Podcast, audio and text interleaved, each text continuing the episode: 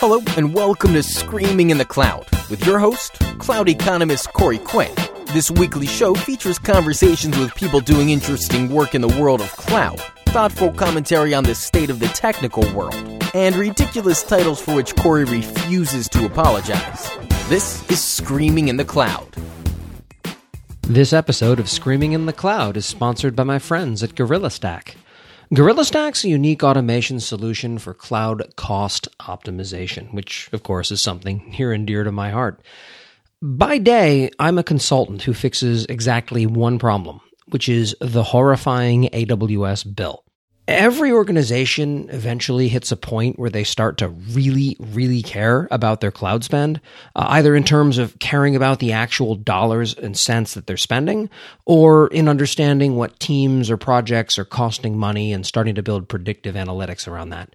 And it turns out that early on in my consulting work, I spent an awful lot of time talking with some of my clients about a capability that Gorilla Stack has already built. There's a laundry list of analytics offerings in this space that tell you what you're spending and where it goes. And then they stop. Or worse, they slap a beta label on that side of it uh, for remediation and then say that they're not responsible for anything or everything that their system winds up doing. So some folks try and go in a direction of doing their doing things to write their own code, such as spinning down developer environments out of hours, bolting together a bunch of different services to handle snapshot aging, having a custom Slack bot that you build that alerts you when your budget's hitting a red line, and this is all generic stuff. It's the undifferentiated heavy lifting that's not terribly specific to your own specific environment. So why build it when you can buy it? Gorilla Stack does all of this. Uh, think of it more or less like if this, then that, IFTTT uh, for AWS. It can manage resources. It can alert folks when things are about to turn off. It keeps people appraised of what's going on. More or less the works. Go check them out. Uh, they're at gorillastack.com, spelled exactly like it sounds. Gorilla like the animal, stack is in a pile of things. Uh, use the discount code SCREAMING for 15% off the first year. Thanks again for your support, Gorilla Stack. Appreciate it. Thank you for tuning in to Screaming in the Cloud. My name is Corey Quinn, and today I'm joined by Nell Shamrell Harrington, uh, currently a senior software engineer at Chef and also the CTO of Operation Code. Welcome to the show, Nell. Hello. Thank you so much for having me. It's great to be here. Wonderful. So, we'll get back to Operation Code a little bit later, but one of the reasons I reached out to you originally is to talk a little bit about I suppose, how your core employer, Chef, mm-hmm. is, I guess, evolving in the context of a world where increasingly cloud is on the rise. Now, historically, to my understanding, you came up at, to, through cloud computing through your previous work as a developer, correct? That is correct. I was working at uh, a Blue Box, which was a, then a cloud provider. Wonderful. Uh, there's a lot of stories that end that way of yes, that they once were a cloud provider and then et cetera, et cetera. True. Things happen, and here we are today. It's it's the nature of the industry. Well, what happened was they were bought out and absorbed by IBM. No, which is frankly not a terrible way to go. Oh no, not at the, all. Uh, it beats the acquisition exit as opposed to, and then they were never heard from again as they wandered off into the wilderness you know, sometimes I look at my old because uh, I've got a lot of conference T-shirts from the past, you know, six, seven years, and uh, a number of them, I, I have to think to myself, does this company still exist? No, I don't think they do. So I've got a little, little historic relics of swag from companies past. A number of folks also tend to have this, I guess, collection in a drawer somewhere of stock options that are aren't worth the are they aren't worth the paper that they're printed on fundamentally. They can wallpaper a room with them, but they never turn into things. So frankly, I find the idea of having conference T-shirts from companies that don't exist anymore a lot less depressing. Ah, that is very true. so after Blue Box, did you go directly to Chef, or did you uh, have a wilderness period? Uh, well, kind of a wilderness period. So I worked uh, for PhishMe for a year, which was a uh, application company that ran on Blue Box, actually. So it was nice having that little bit of an inside connection when I started working there. Uh, they produced uh, software that could be used to send simulated phishing emails to employers could send them to their employees. Then if an employee clicked on it, uh, they would be brought back to our web application and get some nurturing lessons on how to avoid doing that in the future. I, to some extent, I imagine that was overtaken in time by the Russian mafia, who instead of sending nurturing lessons, sent very expensive lessons. But fundamentally, it wound up being a crowdsourced solution. It's true. It's. I mean, it's. Uh, you learn either way. Just yeah, one was more expensive than the other. okay, and after that, you wound up at Chef. I did. And how long ago was that? That was uh, three years ago. I'm actually coming up on my three year anniversary in about a week, I think. Oh, wonderful. Probably before the show winds up going out there. But oh, happy belated anniversary when the time Why, thank comes. you very much. Of course. So I personally considered myself something of an expert in the realm of configuration management, mm-hmm. but I'm going to caveat that with Chef was the one tool out of more or less the entire public market of configuration management tools that I never touched directly. There was all always, right. oh, I know all of these tools. And then there's Chef, where I would smile, nod sagely when people said things and never said a word. But to my understanding, the these tools fundamentally, at least at the time I was heavily involved in this, all tended to do the same type of thing.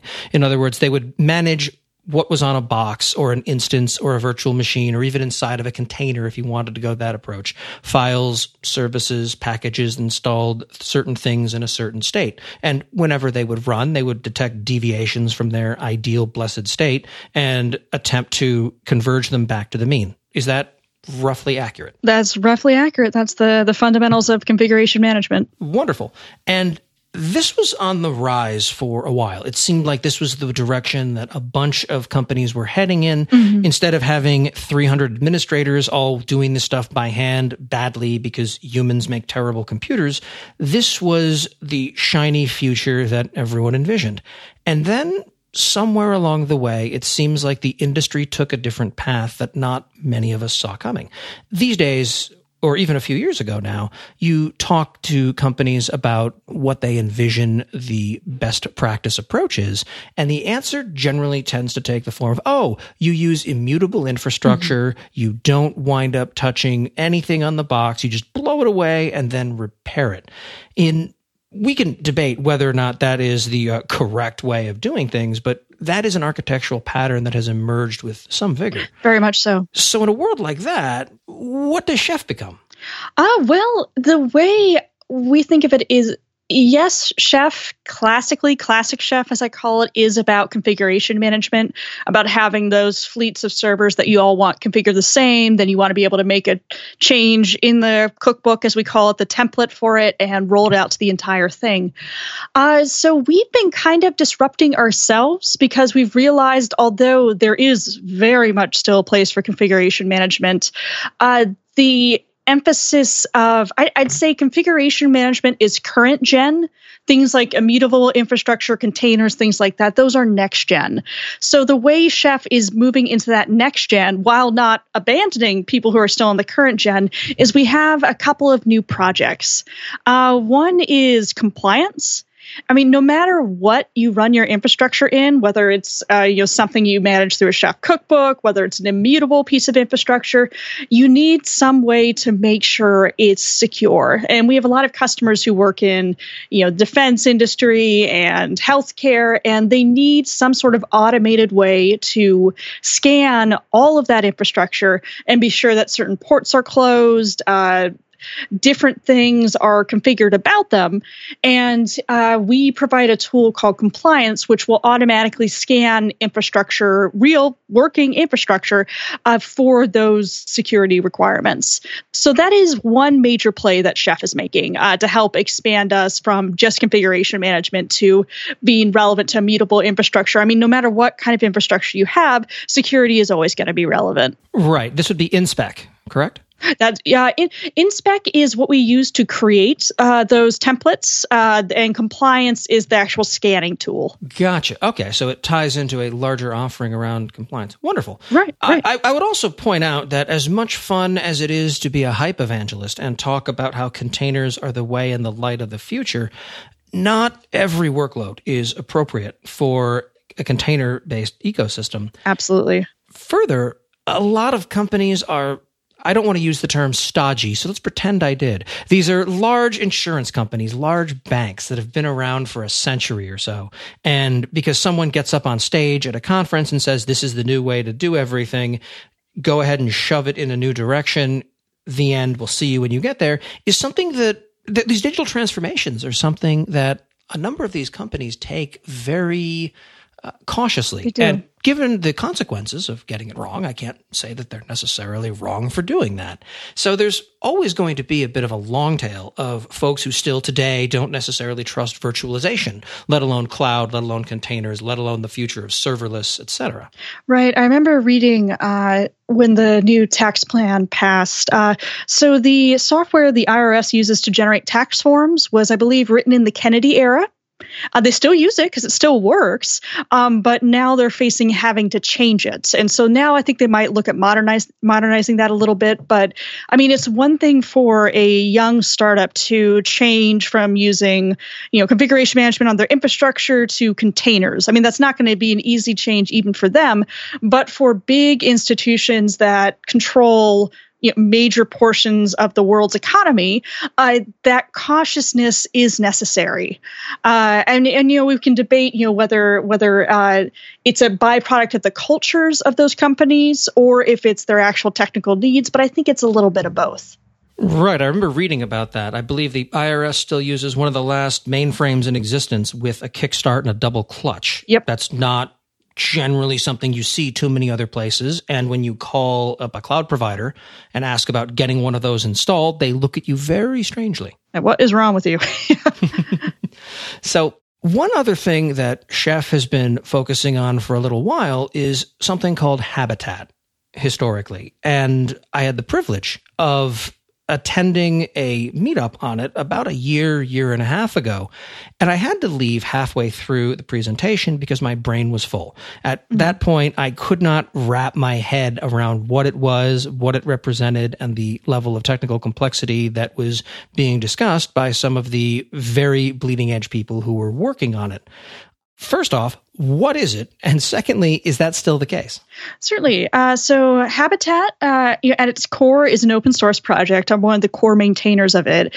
But as what it is and what you would use it for, I think one of the difficulties with conveying it is it really is two things. The first is Habitat is software that allows you to use a universal packaging format. Uh, we provide software where you just create your application code as you normally would. You don't need to rewrite the application in any sort of way. And we provide a way for you to uh, take that application and put it in a what we call a hart artifact, a, a certain pack, uh, package of the software. Now, you could run that hart artifact, uh, whether it's on bare metal, virtual machine, or container. It doesn't matter which one at the moment, as long as it uses Linux x86. But the real power is you can take that hart file, that package that you created with Habitat, and we you can easily export it to Docker, to Cloud Foundry, to Kubernetes. Um, more formats are being added all the time. So something I've seen when I've gone into other companies is that there's a lot of uh, debate is a generous word. There's a lot of fighting about what is the one true way of deploying applications. And what Habitat, it kind of turns that on its head and it says, you know, there is no one true way to deploy applications. It's going to depend on your application's needs, your particular infrastructure needs, the environment that you work in. So let's give you a way to export it into whatever format you need it. So you don't have to worry about that when you're developing the application itself. You know, you can put it no matter what it is in that habitat format and then the export that to whatever you need. Now, the other thing, along with the packaging format, it's also a runtime. And what I mean by a runtime is when you run a hart package, let's say you're running that on a virtual machine, uh, and you want to run multiple virtual machines running that same package, when you start them up, they form what we call a supervisor ring. And what the supervisor ring allows them to do is it allows them to communicate with each other. And one of the, I mean, there's a lot of things you can do with this communication. You can roll out configuration changes, etc. But one of the coolest things it does is if you say, let's say we, we want a MySQL cluster. So we have three different VMs all running MySQL. And when you're running a cluster like that, it's really common to want a leader follower topology where the the leader will receive all of the writes and the followers will receive all of the reads. So what happens is when you spin up those three VMs and install that hart package, once you start them, you don't have to do anything on their own, they will hold an election using a built in algorithm and they will decide who the leader is and who the followers are. Now, the other really cool thing is if the leader goes offline for whatever reason, uh, they will automatically hold another election and elect another leader, and the rest will be followers. So they have this, they don't need a central orchestrator for their runtime like you need with a lot of container runtime solutions. So the idea is to push as much as we can down into the application layer and then uh, allow the packages themselves, the things that are running the packages themselves, to decide how they should be run. So loosely, uh, it is one, a packaging format, universal packaging format, and two, a particularly cool runtime that allows your applications to self organize. Fascinating. So, from a perspective of rolling this out to an environment, uh, a lot of these systems and tools work very well in a greenfield style deployment model. But when you take an existing application, let's not pick on the ancient mainframes. Let's pick on one generation newer PHP apps that were written there 20 years ago. what does it take to, I guess, take these old monoliths, these old systems that have these Byzantine deployment models and convert them to take advantage of something like Habitat? Is that a total rewrite? It's absolutely not. And that is one of the most beautiful things about Habitat.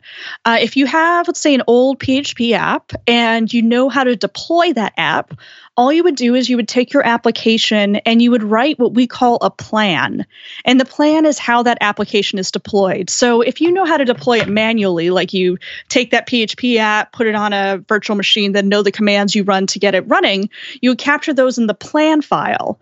And that's all it would take as long as you know how to deploy it and know how to capture it in that plan file. You would then package that into that hart artifact, that habitat universal artifact, and you'd be able to instantly put that anywhere in the cloud. Again, whether it's a VM, whether it's a container, uh, it'll allow you to lift that application, that legacy application, and put it into that modern infrastructure without needing to rewrite the application itself.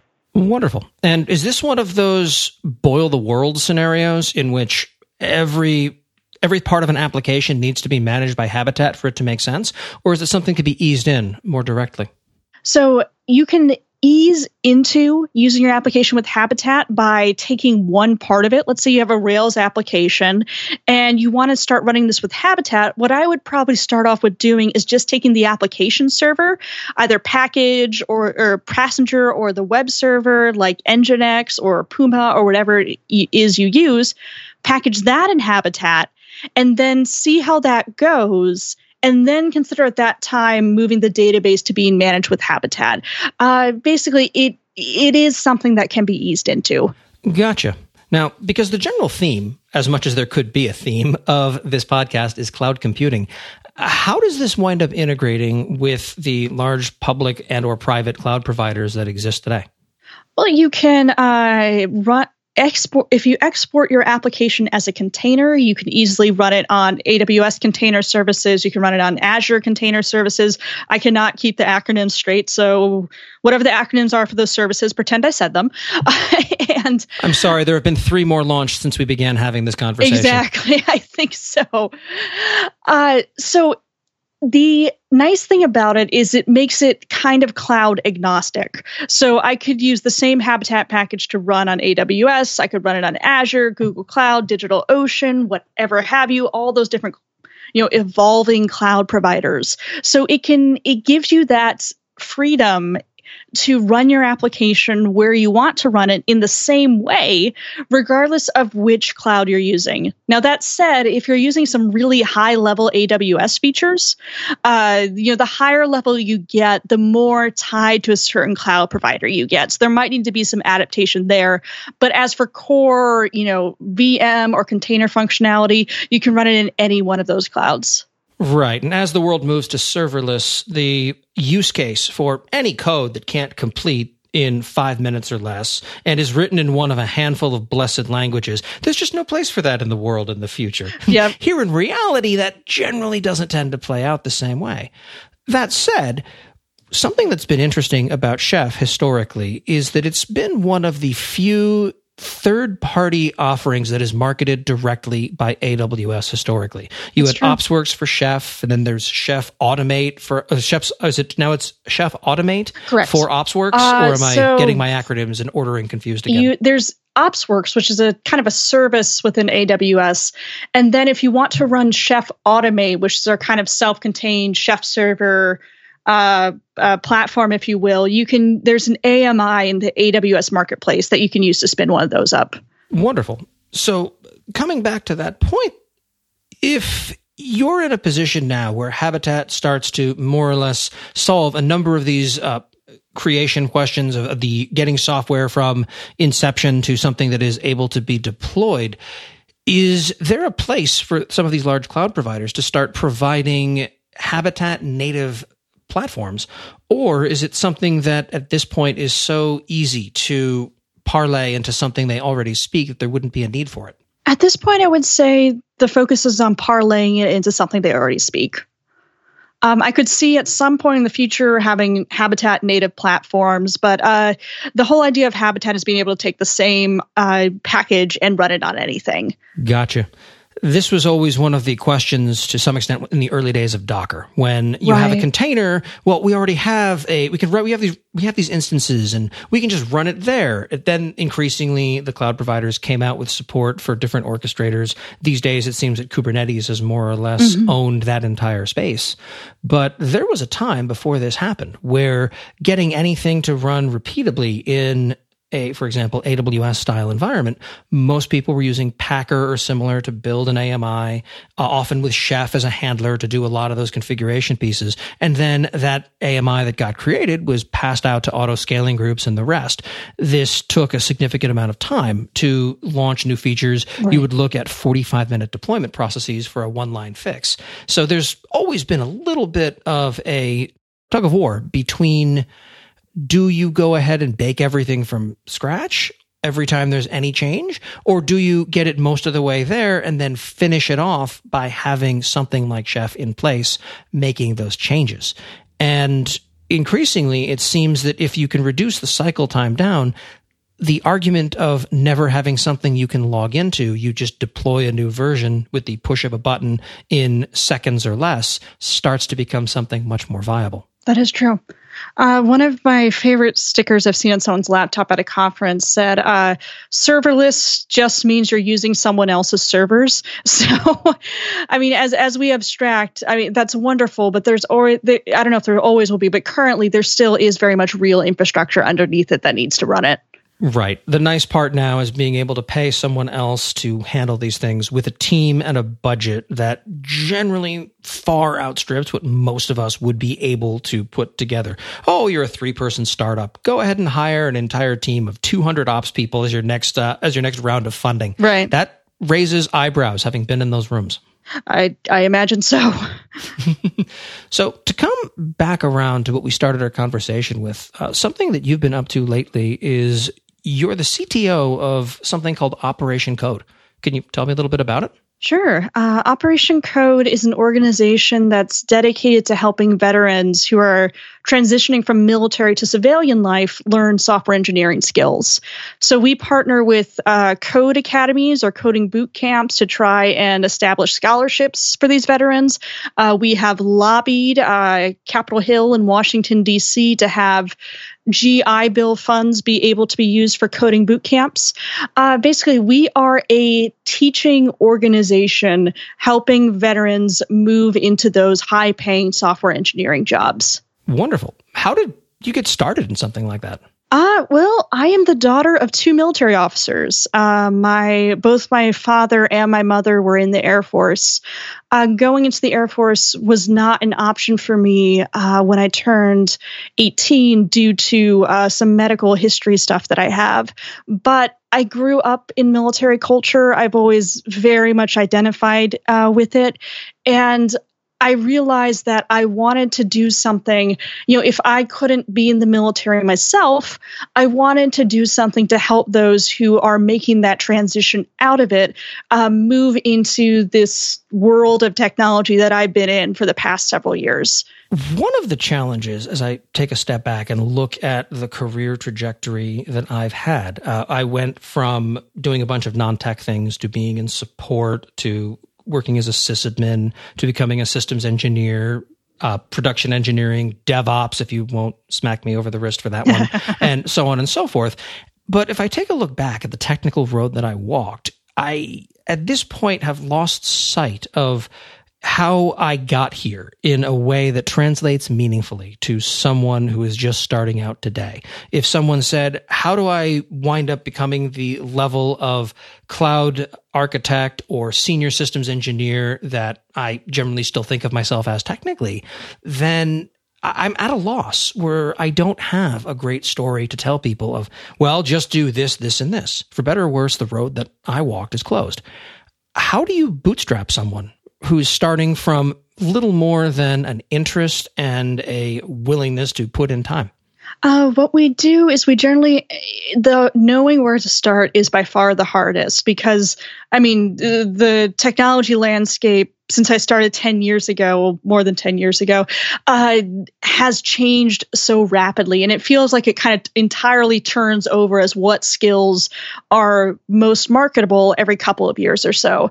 So, what we do is when someone's just starting out, wanting to get a feel for something, we have a partnership with they used to be lynda.com. Now it's LinkedIn Learning, I think something like that.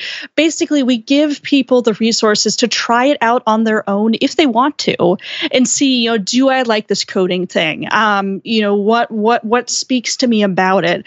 Because uh, it it it's such a hard field to get into. I think some people come in because they want a high paying job, which honestly is a perfectly fine reason to come in the field, I think. But that isn't always enough to carry someone through not just the learning curve of beginner, but the learning, you know, the learning hockey stick, I think of it as, uh, for an intermediate developer into a senior developer. So something else we do is we do have open source projects. That's a major part of my role as CTO is helping govern those projects. And we run our front end in React, we run our back end in Rails, and then we run our infrastructure in Kubernetes. And the reason we do that is all three of those are very modern, very desired uh, technologies uh, to use. So we give someone we give someone who wants to come in and get experience with these a chance to work with myself or work with other mentors in the program on learning these technologies through contributing to a real open source project uh, that they that can then put on their resume or put in their portfolio and show developers. So we are very much a learning by experience kind of organization and we are constantly iterating on that and changing as the industry changes. So someone comes in and they're learning as they go and you give them exposure to front end, back end, the infrastructure bits with Kubernetes. And I believe you mentioned before we started the show that the Kubernetes cluster itself runs on top of AWS. That is correct. Yep. Yep, using a kops, I think, is what we uh, use to spin up that cluster. the consensus on the proper way to run Kubernetes on AWS is clear that everyone else is doing it wrong. I feel like it's as many true. people as you talk to, there's always someone with a divergent opinion. But yeah. so when someone comes in, where do you start them on that entire stack? Do you tackle the entire thing and see who can drink from that fire hose to some extent? We usually start people on the front end because in the, in that case you can see your work immediately and see the effects of your work uh, very intuitively. So that's usually where I start someone off to just kind of get a feel for coding, get a, a feel for development. Uh, then we might you know teach them about apis and move them into rails. Uh, and then usually only after that unless someone comes in saying i want to be an infrastructure engineer then by all means i'll start them uh, with infrastructure. But then we start introducing people to kubernetes. In particular because with our current setup you have to have your workspace configured for kubernetes in order to uh, get into one of the containers that's running our web server and access Rails console or access the Rails logs. So there is currently a little bit of Kubernetes knowledge required for a lot of the maintenance tasks with our Rails application. And that's something we're looking at saying, you know, is there a better way to do this? But it's a way to get someone's hands wet, if you will, or feet wet. I guess you don't want to get your hands wet, but anyway, feet wet in Kubernetes and just get a little bit of exposure to all these different technologies. So here's the $64,000 question is Habitat used in some ways in these environments, or not yet? Not yet. It's something I am looking at doing. I very much want to, if for nothing else than using it to create our Docker images.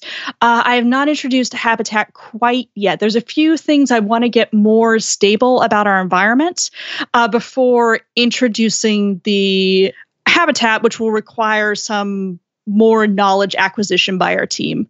Right. One thing I've always noticed in the course of my career has been that if I think I know something, all I have to do to dispel that notion is teach it to people who've never heard of it before. Absolutely. Yep.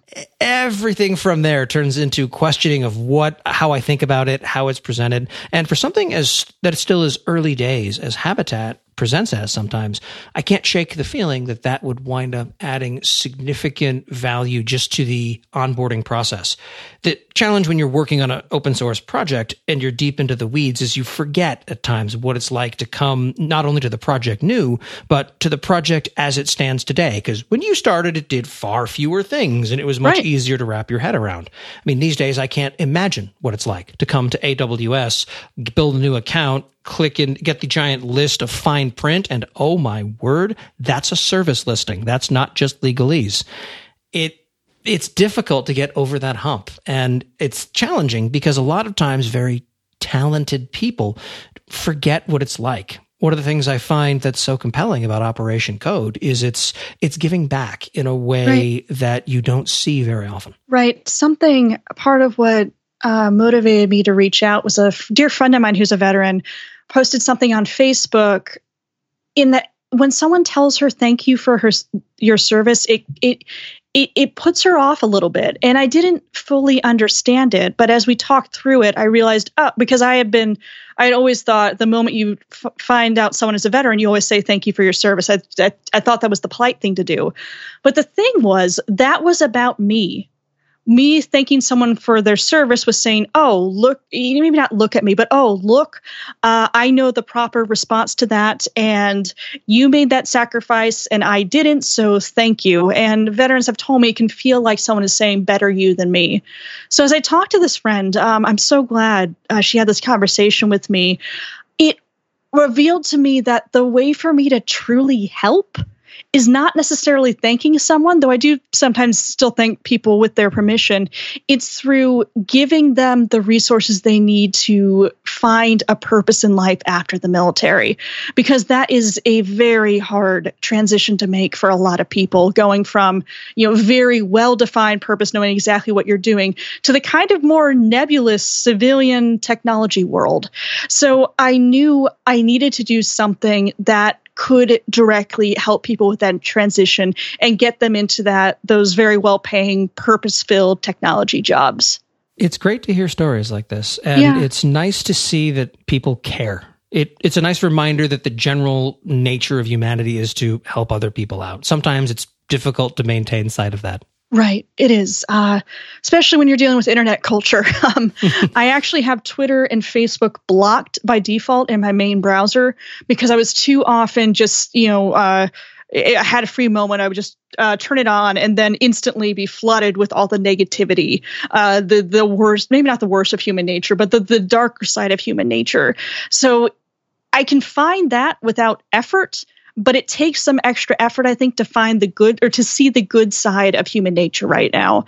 And an organization like Operation Code, the joy is once you er, once you join it, uh, you see that good side of human nature constantly, and you're actively doing something uh, to make the world a little bit better. Terrific. I'll throw a link to Operation Code in the show notes. Where else can people find you?